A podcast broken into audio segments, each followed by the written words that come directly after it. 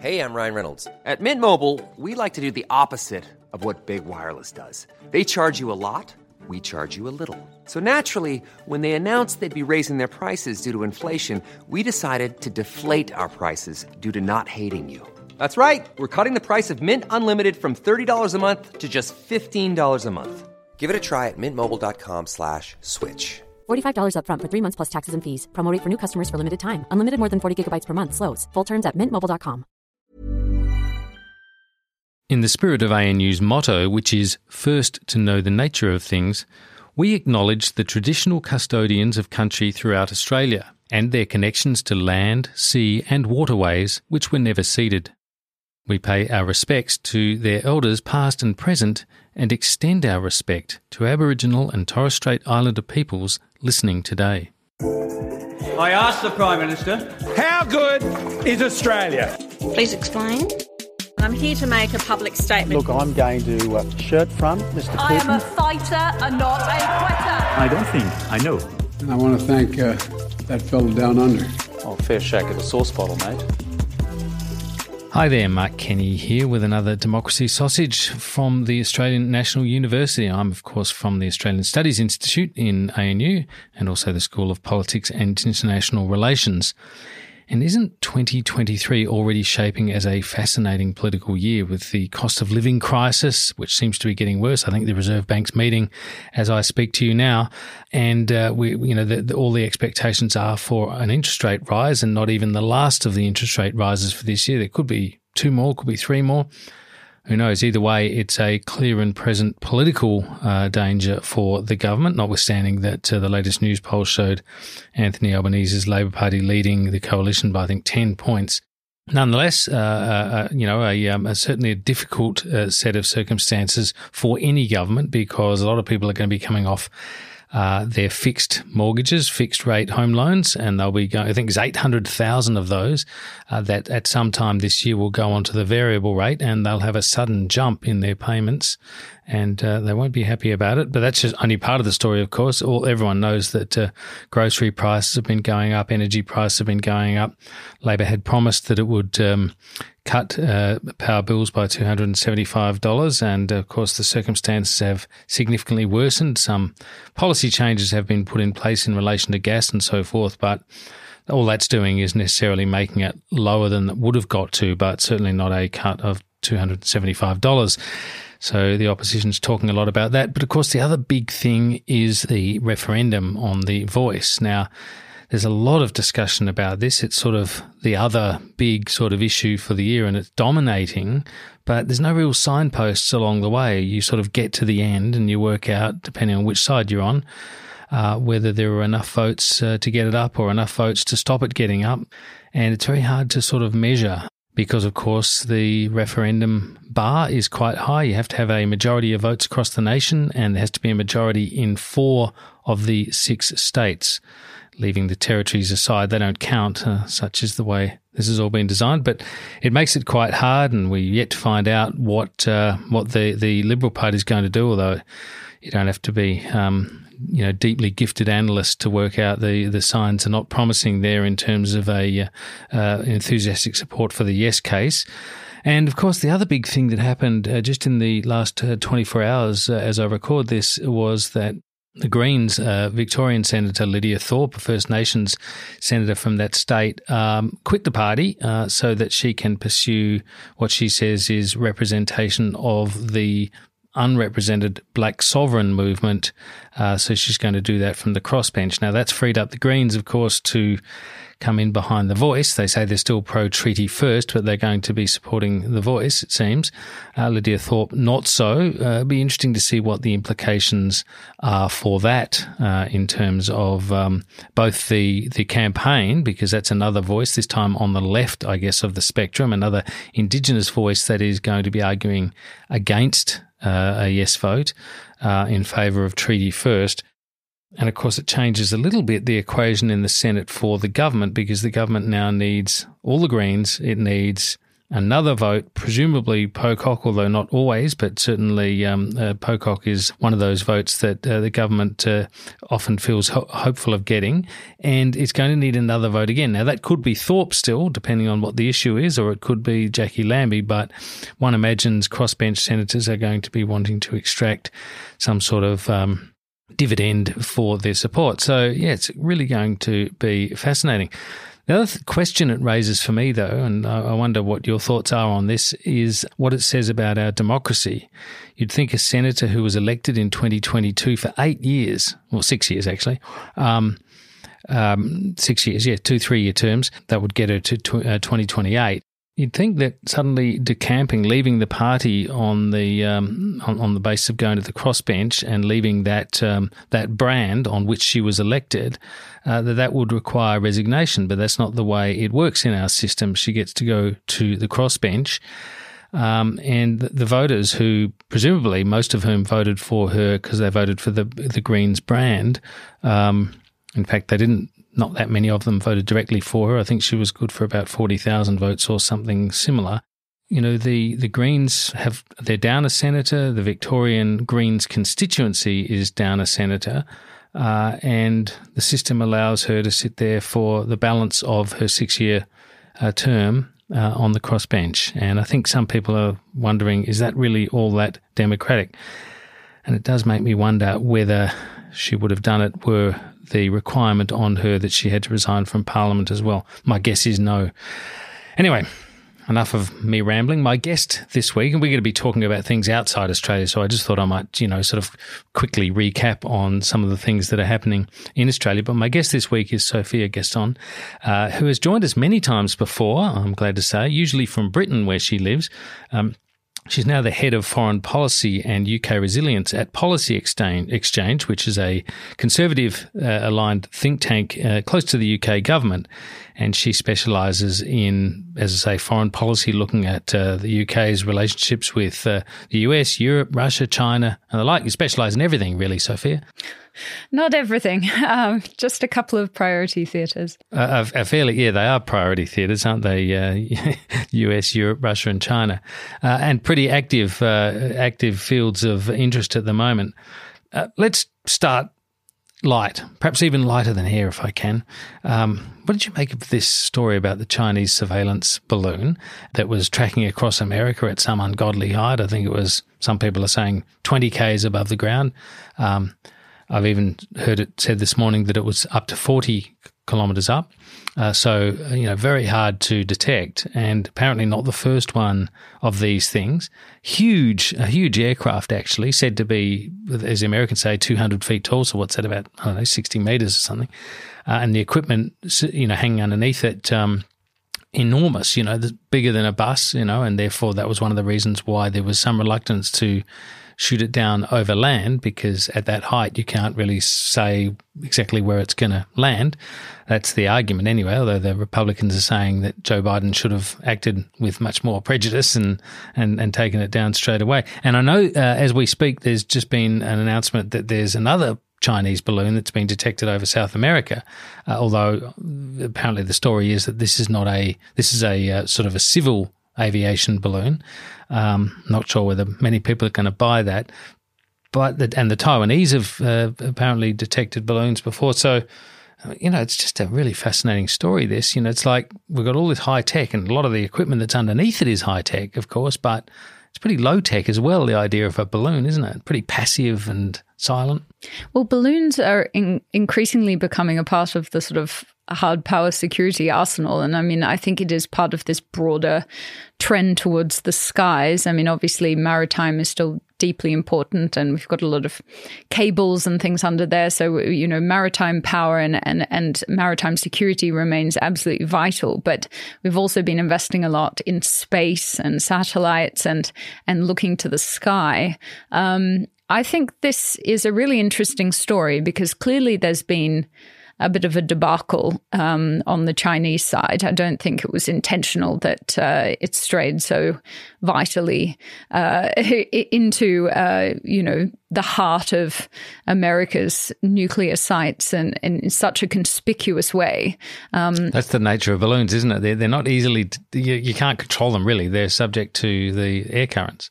Well, indeed. And I think it's funny because the Chinese line on this has been, oh, this is benign. This is a weather monitoring balloon. And if you think about how important uh, climatic information is at the moment, as as not just you know in in terms of um, you know the sort of day to day decisions that governments are making, but sort of strategic and security decisions that are being made around climate.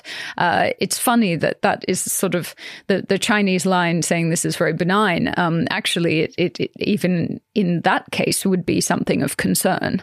Um, I, I, think there's more to it than that. Uh, the Americans are currently scrambling to um, dredge up the debris uh, from the ocean, and they've got a big team on that at the moment just to try and really understand what kind of equipment was underneath this balloon. But I think the interesting question to me is around the consequences for the Blinken visit to Beijing. Yes, which was sort of put on hold immediately on the strength of this controversy, wasn't it? Indeed. And there'd been a lot of work, and I think we'd seen a bit of efforts on both sides really to try and uh, stabilize the relationship in sort of in terms of public diplomacy recently there's been a little kind of cooling of some of the more heated language um, leading up to this summit. And, and I think there were ambitions that this could, you know, I think in the same way that Australia has been seeking to do, just sort of move things into um, it, into a, a, a, slightly more predictable environment.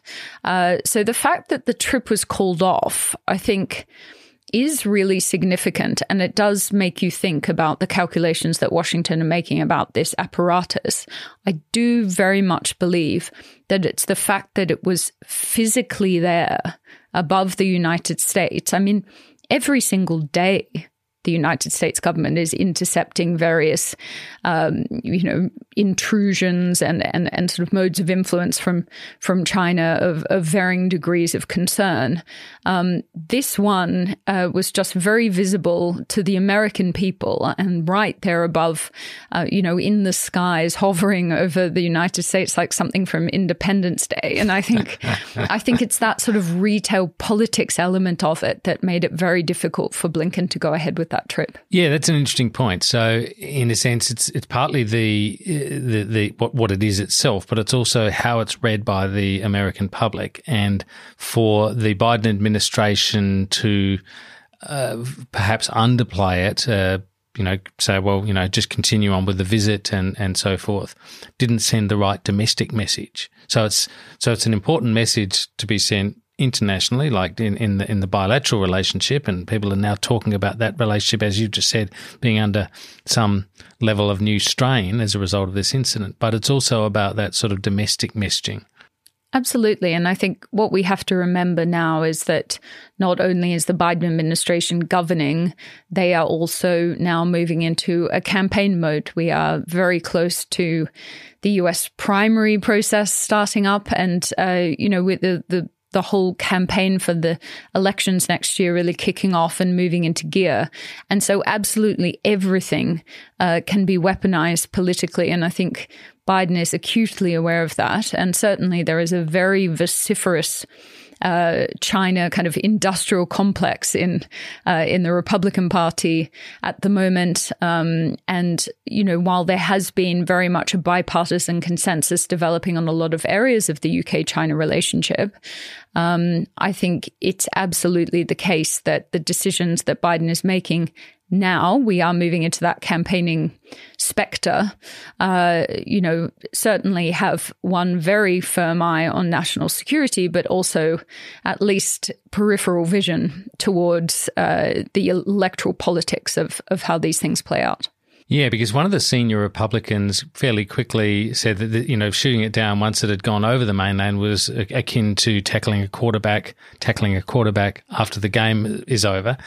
Uh, I heard a fairly good retort to that too from the administration saying, well, this chap knows even less about uh, football, less about national security than he knows about football, I think was the line. Um, but yeah, you can, right there, that sort of demonstrates your point, I guess, that this is uh, very, very quickly uh, becomes part of the domestic, domestic discourse here, and um, and that's the nature of it. And it's only going to get worse as the elections get closer. Absolutely. And I also think with um, questions of shooting something down uh, of that scale on American soil um, without really fundamentally being able to control where Its it would descent, fall yeah. and, and, and the risks it would pose. I mean, one only has to cast one's mind back to 9 11 and some of the decisions that were being taken then about, about whether or not you would be shooting down these planes. And I mean, you know, it's, I think it's, it's really quite up there in the spectrum of decisions that presidents never want to have to take.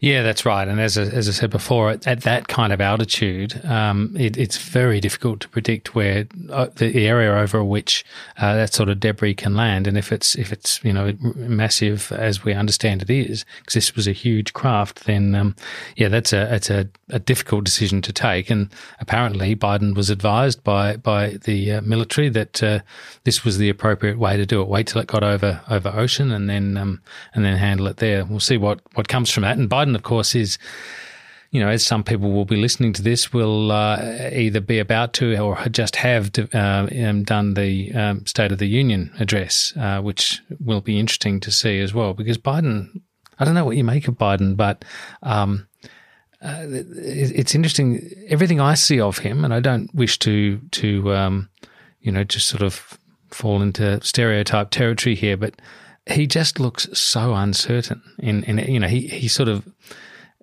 oozes this sort of tremulousness in, in, in sort of everything he does and says. He's very scripted, he, the way he moves. He doesn't seem like he's got a lot of um, presence, and yet he did extremely well by historical standards in the midterms. Uh, and there are, you know, people uh, who I respect, who I read, who say that he definitely should have a crack at a second term. Yeah, uh, and I sort of think, am I, they seeing? Am I seeing the same thing? I don't know. I think uh, certainly uh, public speaking does not necessarily feel uh, like his strength at, at this point in time. Um, but I after do being think, in the Senate since he was twenty nine. Uh, yeah. well, indeed, and and look, I mean, I you know, I I think a lot of the commentary about his age and so on can be overblown. Um, I certainly don't think he's senile or feeble in any kind of way, and I think certainly behind the scenes, I think he's governing with conviction. I think what he has done is built a pretty talented team um, and a young team who have a lot of energy and discipline and focus and and they are performing pretty effectively in in a lot of ways. I mean, if you look at some of the legislation they've been able to get through and certainly things like the Chips Act which, you know, have fundamentally altered the dynamics of the UK sorry, the US China relationship. So I think he's got some real runs on the board. Um, there will certainly be people who feel that, uh, you know, others would be a more compelling public face for the nation in the world. Except Um, that that's actually a good point, isn't it? Because there isn't really anyone who stands out. Um, it's unlike the parliamentary system, which we have here and in the UK. You, you just don't have that sort of alternative government sitting there, and you don't have within the government necessarily people who are able to sort of get up and perform and, and to shine in the ways that front benches, ministers might be able to do in, in a, in a government here. And no one, from what I can tell, really seriously stands out as an alternative to Biden on the Democrat side. Now, that's not to say someone couldn't emerge, but uh, uh, would you agree with that, or do you, do you yes, I- see? is it you know Pete Buttigieg or or you know Kamala Harris? These are the sorts of names that come up, but people dismiss them as well. Well, I think all of those candidates are seen to have very big weak spots. Um, in some ways, I don't think the field has really advanced since the last election, you know, and, and that whole Democrat primary process from which Biden uh, came out strongest. And uh, so, really, on balance, looking across the field, he still probably is the strongest candidate because uh, you know, he's actually now also has the power of incumbency. And I think the fact that because on the Republican side, there's just so many actors there. I mean, we are anticipating another very large field. Um, and as you say, because you don't have a singular figure there that sort of acts as the kind of leader of the opposition, I think the sort of chaos that can inspire and the sense of risk taking um, once again reinforces the power of the incumbent. I think, you know, certainly from Westminster, we are watching very closely because I think the lack of predictability in the outcome of that next election is is something that is weighing on us. It's such a vital security partnership for us, and I think we've done a lot of work. Um, and the Americans are aware of this to make sure that we build a kind of more enduring aspect to that and feel very confident that despite the political turbulence we're anticipating, that the systems will keep working well, as they have done through Trump and, and so on. The institutional relationships, yeah. yeah. have remained very strong. Um, but the political unpredictability does make it a little hard um, for some of those things that can only ever be unlocked on a political level.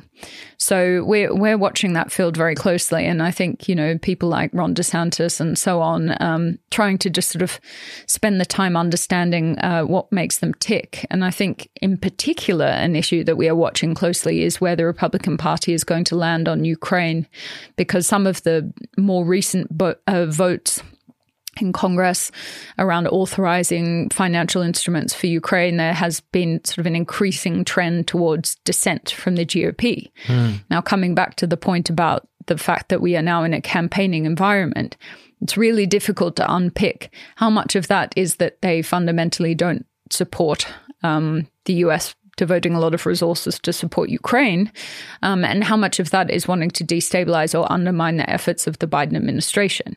So I think there's there's a big exercise going on at the moment just to trying to to really get the lay of the land because of course we are very much leading the European response in Ukraine, and the US contribution remains absolutely vital. So Yeah. we Well, just well, need well- stability in that. Yeah, absolutely. Now we're going to come back to Ukraine uh, in the second half, but just before we go to a break, uh, just on on just sort of sticking with your point about the sort of domestic framing of that in the US in terms of uh, its politics. I mean, Trump's position in particular, he's emerging. He obviously has already announced he's the only candidate. Or I think actually two candidates have now announced, haven't they? At least, but but Trump's the you know the the the, the front runner, or seen as such, and uh, he's been particularly strong on on sort of uh, weighing into this Ukraine debate. He said the other day, for example, very Trump-like comment that he could fix the the, the situation in you know, in 24 hours or something similar, some ludicrous comment like that. Um, he's of course had a, you know, a, a friendship with Putin in the past. I don't know whether that's what he's talking about. But Trump, given that he's such a sort of a shoot from the hip sort of operator, really could be that sort of factor you were just talking about that enters this, you know, blunders into this very difficult uh, um, sort of foreign policy st- geostrategic question and just says things that are quite influential on his party and uh, and change the, the domestic framing of it. Yes, and and that's a pretty terrifying thought for us. I mean, I think the idea of Trump Mark II is is quite different from a first Trump term. And that's partly because the thing about Trump that was so interesting is that really all he fundamentally wanted was establishment credibility. And so in his first term, he brought in all these sort of strongmen generals and, and so on, surrounded Yes, himself. Whole, whole raft of them. Yeah. In, indeed, and surrounded himself with all these kind of big sort of, um, you know, defense heavyweights from the Bush era and so on. yeah, it looked like the Politburo was sort of Well, indeed, and and obviously, you know, the vast majority of them ended up becoming utterly exasperated, or they pushed back against him in in in so many ways, uh, you know, and so there was sort of a constant head rolling uh, of generals going on, but but you know the, that was a safeguard, and that was part of the you know the the system and the institutions holding up um, against a very disruptive force, and you know obviously some of the memoirs and so on that have come out from that period um, are, are quite alarming on where things could have gone if those guardrails had not been there, and I think there is a concern, partly because what uh, uh, Trumpism has reshaped the Republican Party in a way that there is now not just, you know, Trump and and sort of a few mavericks around him. There's an entire intellectual culture. There are think tanks and so on that have developed in the mode of this kind of Trumpian way of looking at the world. Um, So, so you know, when there are donor bases and so on, so all of that kind of intellectual infrastructure has been built up now that wasn't there before. And I think the idea of that sort of being harnessed and activated in a way that could be more effective and without those guardrails, I think that starts to become a more chilling proposition. It does, and it, it, when you think about you know going back to Trump, as you say, he wanted some establishment credibility, and, it, and he also had never been elected to anything before he comes to a second term if he does get there as as someone who's actually learned a little bit on the job. I mean, one of the big criticisms of, of him was that he didn't do much learning on the job, but he certainly learned some lessons about who he wants to sack and which walls he wants to just simply crash through. And he started really doing that. And that's a dangerous prospect as well. So, yes, we'll have to watch that. Let's go quickly to a break and come back and we'll talk about perhaps a couple of things in the UK and, and the Ukraine question. I'm Sandra, and I'm just the professional your small business was looking for. But you didn't hire me because you didn't use LinkedIn jobs. LinkedIn has professionals you can't find anywhere else, including those who aren't actively looking for a new job but might be open to the perfect role, like me. In a given month, over 70% of LinkedIn users don't visit other leading job sites. So if you're not looking on LinkedIn, you'll miss out on great candidates like Sandra. Start hiring professionals like a professional. Post your free job on linkedin.com/people today.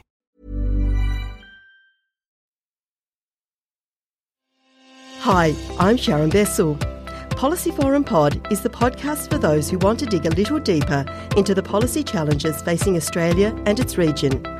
Each week, we bring together expert analysis to tackle the big issues facing our region and to propose policy solutions. It's insightful, it's positive, and it's always fun. Policy Forum Pod is out every Friday. You can find it on iTunes, Spotify, or wherever you get your pods or find us at policyforum.net slash podcasts. Welcome back. You're with Mark Kenny on Democracy Sausage, which comes to you from the Australian National University. That little glass clink that you heard there was from Sophia Gaston, who is with me in the studio, which is terrific. Normally, we speak to her when she's in the UK, where she lives, but uh, she's with us here in the studio, visiting Australia at the moment. Um, we were talking. Uh, we've been talking a little bit about uh, about you know, American politics, British politics, Ukraine. Let's just, just uh, stick to or go to British politics for a moment because I'm very interested to hear your assessment of where Rishi Sunak is. He recently, or not so long ago, passed the 100 day mark, which, you know, one of those things that doesn't actually mean much, but uh, we often talk about it. Um, and uh, I noticed that, you know, there's, there's a, a, fair bit of noise. Liz Truss uh, has, um, you know, sort of put her head up lately and said that she was mugged by the left, or I can't remember exact terms. Uh, so, how do you think the government is going? It looks like it's in a fair bit of trouble from where I see it.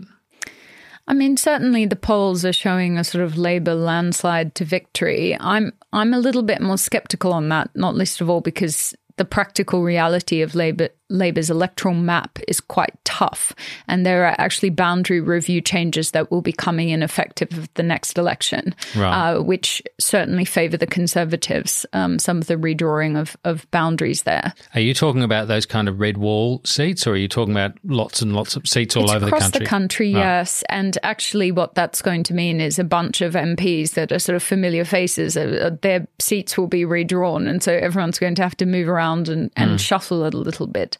But overall, it, it does somewhat benefit Conservatives, that redrawing of the electoral map. So I, I think, you know, Labour performed so poorly at the last election that the enormous lurch to even you know seek a majority of one is is an incredible feat and the idea that that could be done in one electoral term is is you know quite improbable in, in, in normal terms.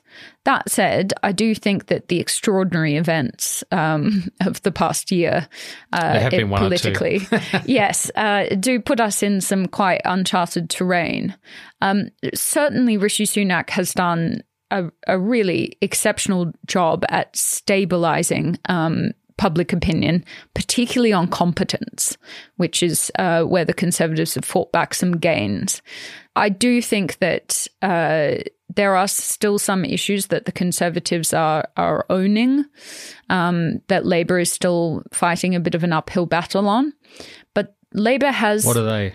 Well, I think on some elements of national security and the economy and so on, the sort of traditional uh, domains of, of conservative parties, there are still some areas there where where the conservatives are sort of remaining. There, there is a legacy um, loyalty there.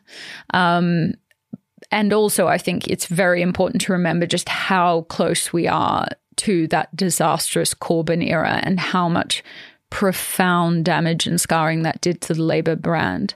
And I think it just does really go to show what a tremendous job the Starmer administration have done, um, as you know, in, in, in his role as leader of the opposition to you know get a competent to be so competitive now. Indeed, yeah. and get a competent shadow front bench there, and and really be clawing at the Conservatives on some of those traditional uh, areas.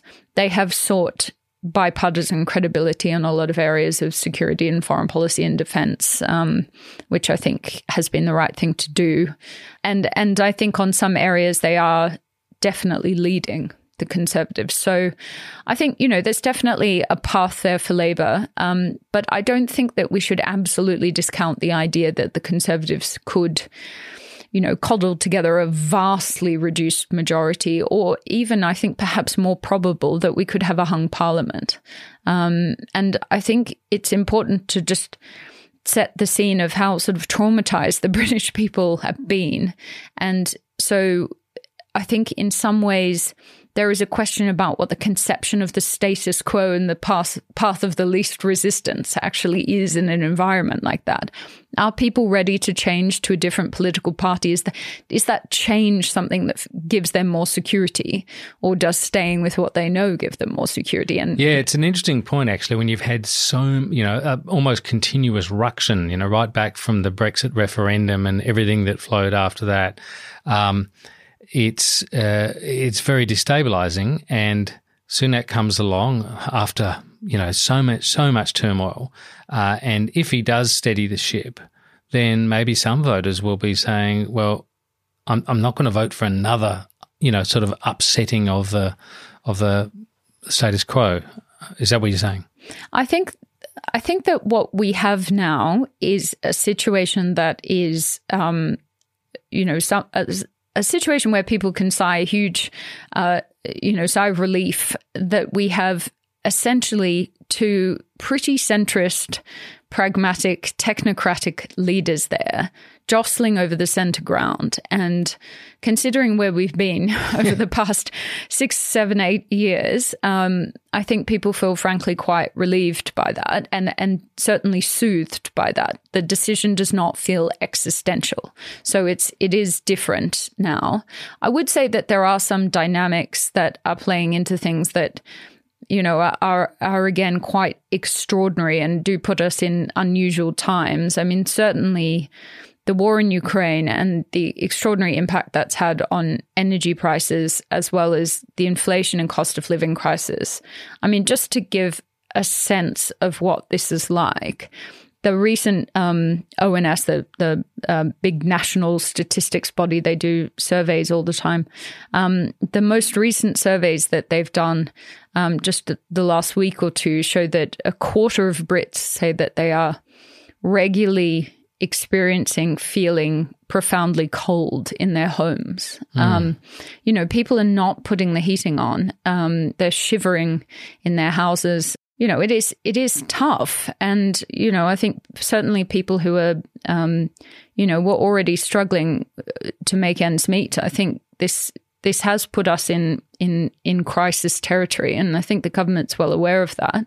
Then we've got the strikes, um, which you know every other day. Some I think the nurses major are, part are, are out at the moment, right? And yes, and but there's a lot of public support for it. I read. So uh, it certainly depends on the different industry. Effectively, there is a lot of public support for pay rises for nurses, um, junior doctors, and teachers. When you get to the rail unions and so less on, so, uh, less so. Mm. Um, but, you know, it has been extraordinary. You have uh, some days where you might have seven or eight different industries all on strike at the one time. Um, what I would say about that is just the British people are being extraordinarily resilient about it. I mean, no one really, um, it, it, it, no one is really, you know, complaining or say, saying that it is disrupting their lives. They're just sort of getting on with Except things. for when the rail strike happens. Well, it, even then, I mean, it is absolutely extraordinary. Uh, you know, everyone just sort of says, oh, okay, well, I'll have to get the bus today or I'll get up early because I'll have to walk this far to get to Mm, X or Y. okay. So I, th- I think actually people are, um, are, are sort of really holding their nerve on it. I think they expect the government to capitulate on some areas, but frankly, you know, the the state situation with state finances is really tough, and I think it's important to to um, characterize Rishi's premiership very much in terms of a, a, a deep resource constraint environment, and he is head down, and I think that is something that he has really, you know, has has very much been conveyed to the British public, and I think they actually are very receptive to that. He is there is a sense that he is head down trying to solve these issues. He's crunching the numbers. He's working out how to get the country onto a more sustainable economic footing. Um, you know, and and he hasn't been hugely visible. He hasn't been sort of out and about uh, doing a lot of PR. He's uh, very much the idea is I'm behind the scenes working day and night to try and solve this. So we actually have it's a sort of it's quite a quiet government in that respect, um, and and I think that is very much just reflective of the times we're in. Yeah. How does how has Labor's messaging gone through this around the industrial question in particular? Because that's often quite difficult for Labor parties to to sort of simultaneously support uh, the right of workers to take industrial action. Uh, you know that's where they're they're um, that they arise from Labor parties. Uh, sorry, they arise from trade unions, I should say. Um, and and yet at the same time they need to be very careful because uh, a lot of people are, are uh, inconvenienced when strikes occur. There's damage to the economy, which, as you say, is already in a very precarious state. So, how, how's Starmer and his team gone about messaging in relation to teachers and train drivers, nurses, and the like? Well, it's um, it it has been quite extraordinary in that um, you know Starmer, as as leader of the Labor Party, made clear that uh, there was absolutely to be no Labor MPs out there joining picket lines, and and that has been judiciously enforced. Um, that any Labor MP that joined a picket line would would lose the whip, and uh, that that is that is pretty striking, and Mm. um, that very much reflects the fact that uh, Labor HQ feels that their path to victory is certainly not going to be won through being on the side of uh, the strikers, the striking workers, and you know that they have to be on the side of the silent majority. But they are on the side of more investment in the NHS. They are on the side of more Yeah. investment in schools and teaching. Yeah. So it's kind of a delicate. I the the angle they're playing is is you know I mean it, it's it's it's tricky. Um, essentially, they're saying that the government has mishandled the negotiations with these different unions, and you know uh, they they've been quite. Uh, you know, oblique about uh, exactly how they would have handled them. Um, they keep saying you need to get back around the table, but I mean, the reality is that the the issues coming from government in terms of the negotiations here and the inability to resolve the strikes are not because people aren't sitting down at the table. It's because government just frankly can't find the money to do it. Ah. And and so I you know the one of the great pleasures of opposition is that you don't need to find the money. No. Um, so I think they're aware of that, but I think they are also aware of the fact that it would not be credible at the moment to be trying to, um, uh, you know, lead with a message from opposition that does not take into account the very constrained economic environment. And so, you know, I think there is an acknowledgement that hard choices have to be made, um, you know, a, a, a, across the board. Um, so certainly, uh, when the type of messages that we're seeing coming out of Labour, it's not a spend, spend, spend um, kind of social democrat message. This is this is a measured, quite um, fiscally conservative. They're going um, to emphasize competence and stability exactly. and and, Exactly. and having a plan. Exactly. Rather, rather, an antidote to the to the previous years. Yeah, Indeed. well, it's going to be fascinating to watch that as it plays out. How long till the election? We're anticipating the election next year, 2024, which um, I think there was always a sense that the Conservatives would go long um, in this term, and uh, I think I they'll why. absolutely they will absolutely stick to that. Yeah. Now, look, let's get on to Ukraine because uh, you mentioned before about uh, Britain's role in you know very strongly and and forcefully standing with Ukraine. Um, ben Wallace, the defence secretary, um, been he's, he's, made you know comments like we're we're sticking with Ukraine all the way to victory. Um, we recently saw that. Um, that that issue play out over whether Germany was going to allow Leopard 2, its battle tanks, the Leopard 2, said to be a you know very uh, um, appropriate, the best battle tank around. Um, if, if, if it was going to allow its tanks and the tanks that it had sold to other countries in Europe to be supplied to the Ukrainians. Now, it played out over a fairly long period of time. Germany took a lot of criticism for how long it took, and it eventually came to a view that yes, it would supply some of its tanks and allow other countries to donate theirs as well. What did that tell us about where Germany is at the moment and where Europe is at the moment? Well, what it tells us is that, you know, Germany went, had its Zeitenwende uh, last year. They had their big moment of, of uh, you know, a complete pivot hmm. um, on on national security, and they put 100 billion euros um, earmarked, safeguarded in the budget for this. But the cultural shift to really start to think of themselves as a national security actor is a much bigger, longer term process. And we are not there, and it has not come naturally uh, to the German government. And I think, you know, it's this is also to the chagrin of the French because I think certainly France has also come under quite a lot of criticism for its sort of tepid response mm. on, on Ukraine. And these are the two biggest economies in Europe. Absolutely. And, mm. and France is sort of, you know, behind Britain, uh, you know, one of the leading security um, actors in, in the Euro Atlantic. I think the thing is for Macron, he thought this is a moment to show the EU as a collective defense instrument. But when you have Germany kind of dragging its heels and, and making everything difficult, that's undermining the entire EU brand, which is where the French have put all their, you know, eggs in that basket. So um, I think there is a reckoning in, in Paris as well that they've lost the soft power battle on this too. So I think, you know, what the Brits did well was acting uh, quickly and decisively. And unfortunately, the EU was unable to do that.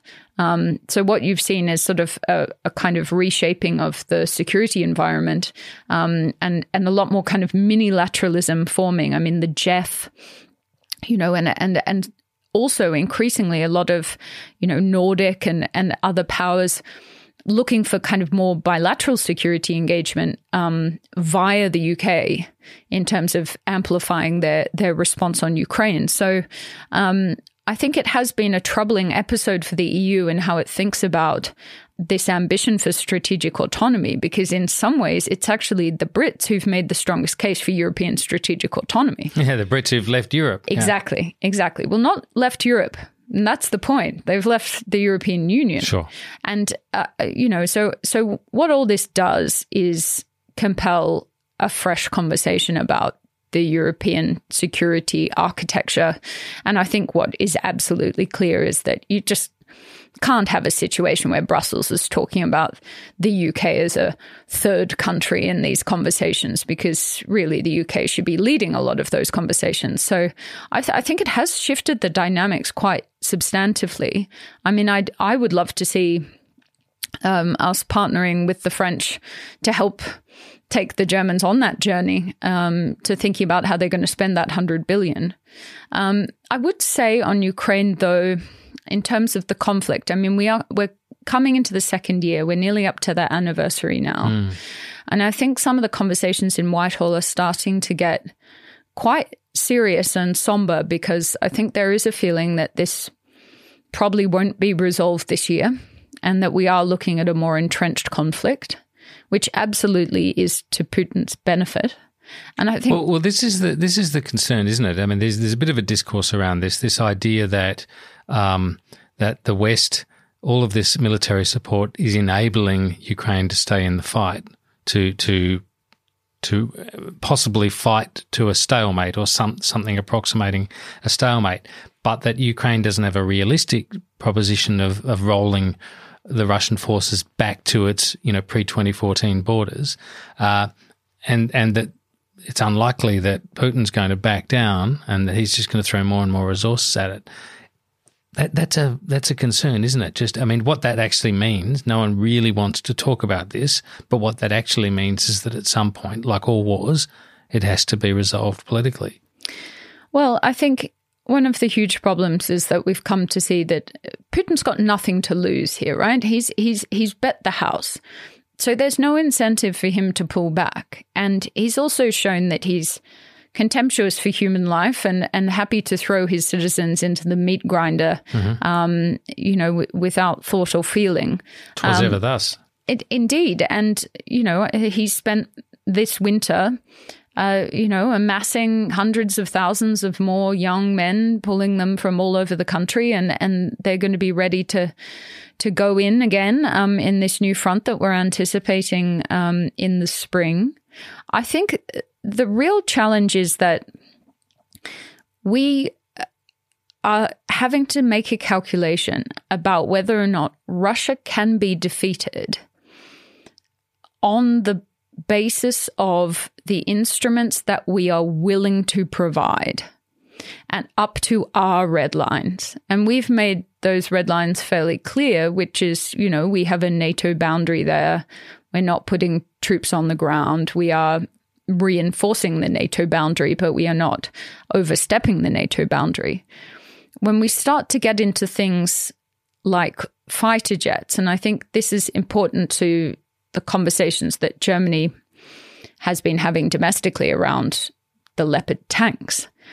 You know, there is an escalatory feeling here because every time we send Ukraine um, new kits, they of course then want the next mm-hmm. um, thing, and and that's because you know they're defending their country. And absolutely, yeah, yeah, absolutely, absolutely, and and you know we should be arming and supporting the Ukrainians decisively, and I think there is a very fair argument that all these delays in, you know, us getting our act together and sending all this stuff. I mean, if we'd really just got it all together at the beginning and and really pursued this with the kind of force, you know, that the UK showed, and you know, if all countries had been on board behind that, then you know, we we might be in a better position now.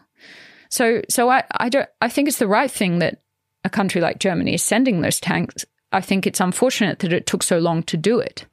But I do wonder where we're getting to with the fighter jets because I think we're getting very close to our own red lines. Mm. And and that is a conversation that we have not had publicly yet. And we have told I mean the support for Ukraine in the UK is just extraordinary and people are willing and and are making profound daily sacrifices uh, because of it. And they're absolutely comfortable to do that for now. And it's bipartisan in the UK. Absolutely. Yeah. Absolutely. And interesting, interesting. Given what we were saying about the US, it'd be interesting to yeah. see whether that fractures in the US in any significant degree. Yes, but not in the UK. It is bipartisan support, and the British people. You know, if you drive around the country, even in the most provincial parts of the country, you'll see Ukrainian flags. You know, people, we are all in, mm-hmm. institutionally and and and societally. But you know, I I do think that because we've made a case about this morally, which I absolutely believe in and, and support, we haven't also had conversations about the sort of tactical and strategic elements of this, which I think we're going to get to more of the pointy end this year. So yeah, and there are and there are moral dimensions anyway to this, right? Absolutely. Which is the moral question about whether it is uh, appropriate to just be in a state of more or less constant war that isn't that has no real prospect, no realistic prospect of of resolution, and the loss of life and suffering that goes on as a result of that. Um, I mean, that's a question obviously for the Ukrainians, uh, but it's still a, a, a profound moral consideration. I think it's absolutely right that we are supporting the Ukrainians in any way that we can now. And it, you know, I think we should be absolutely resolute and we need the West to stay together on this. Mm. But we also need to resolve within the alliance a clear vision about what victory actually means. And I think without that uh, consensus around that idea, it's going to become increasingly difficult to get countries like Germany and, and others to, you know, turn that switch and say, okay, yes, more, more, mm. more. Yeah. Um, so there needs to be there needs to be a plan and there needs to be agreement around that. And I don't think we're quite there yet, but I do think that we're going to have to start having some of these conversations this year. You've been listening to Sophia Gaston from the, uh, she's the head of foreign policy and UK resilience at Policy Exchange, a think tank in the UK. Uh, Sophia, thanks for being here in, in Australia, in Canberra, in Australian National University studio for Democracy Sausage. My absolute pleasure. Thanks for having me. It's always great to talk to you, and you've got uh, so much expertise and bring a perspective to us from the Northern Hemisphere that uh, that we don't normally get, and really appreciate it. So, thanks very much. Thank you. And that is Democracy Sausage for this week. Uh, we'll look forward to seeing you next week. You've been listening to a podcast coming out of Australian National University, as I think I've probably said about three times. Uh, and we'll look forward to talking to you again next time.